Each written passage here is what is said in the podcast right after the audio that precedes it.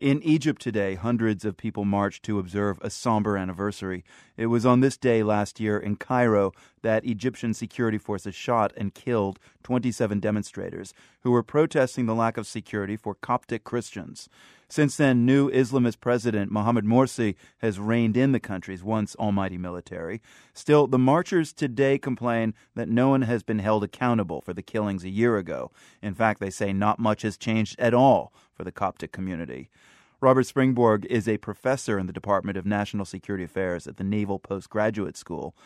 Now, Robert Springborg, today is the anniversary of what some Christians refer to as the Maspero massacre, that demonstration when 27 of them were killed by the army last year. And just over the weekend, the home of a Coptic Christian was shot at in the Sinai Peninsula. Is President Morsi doing enough to protect Egyptians who are not Muslim? Well, he's speaking about it to give him credit. He has highlighted it in his most recent speech and talked about the need to uh, uh, defend Christians. But the practicalities are another matter, and it raises the question of what is the relationship between Morsi and the Muslim Brotherhood on the one hand and the various security forces on the other. And I think it's probably the case that uh, the security forces are themselves pretty autonomous at this point.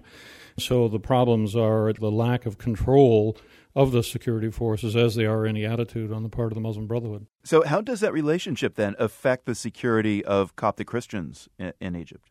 Well, there is huge animosity, especially in Middle and Upper Egypt, between Muslims and Christians, going back to the early 1980s, because the Christians have believed that the security forces are sympathetic to the Muslims, if indeed not to Islamism more generally. So, what's true in Middle and Upper Egypt is increasingly the case in Alexandria, Cairo, and various other places the security forces need to be ever present to tamp down any outbreak of problems. But the security forces are clearly not sufficiently well officered, nor are the recruits of a, of a level that one could expect sort of competent policing.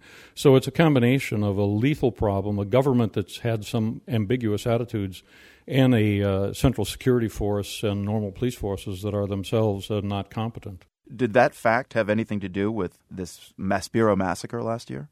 Well, the ones I was referring to just now were the Central Security Force, which are under the Ministry of Interior, which recruits the lowest levels. It recruits those who cannot make it into the regular military. So at Maspero, it was not the Central Security Force comprised of these largely illiterate recruits from the uh, rural Egypt. It was actually the military police, and that's the issue that uh, has caused so much concern because the military police reports directly to the chief of staff of the Egyptian military. So this was a, a case that looked like it involved the military itself rather than the Ministry of Interior and these much less competent central security forces. This anti Muslim video that set off protests around the world last month, and uh, notably first uh, in Egypt and Libya, that video was made by an Egyptian Coptic Christian, apparently, living in the U.S. H- how is that information affecting the divisions in Egypt? Well, the Coptic hierarchy in Egypt has been condemnatory of the video and of the gentleman concerned and has clearly alarmed the Coptic community, which right now is leaderless because uh, the last pope died. What is it, four months now, five months? And uh, a new pope has yet to be chosen. So the video came at the worst possible time, thereby causing one to believe that it was calculated to be very provocative. And so, who are the agents behind that video is a question that everyone is asking. Tell us why there is no pope for Coptic Christians right now in Egypt. Well, because the selection of the Pope is a very democratic process that involves various stages of selection and election involving literally hundreds of people. And I believe in this case is further protracted by the sensitive situation at present involving Muslim Christian relations.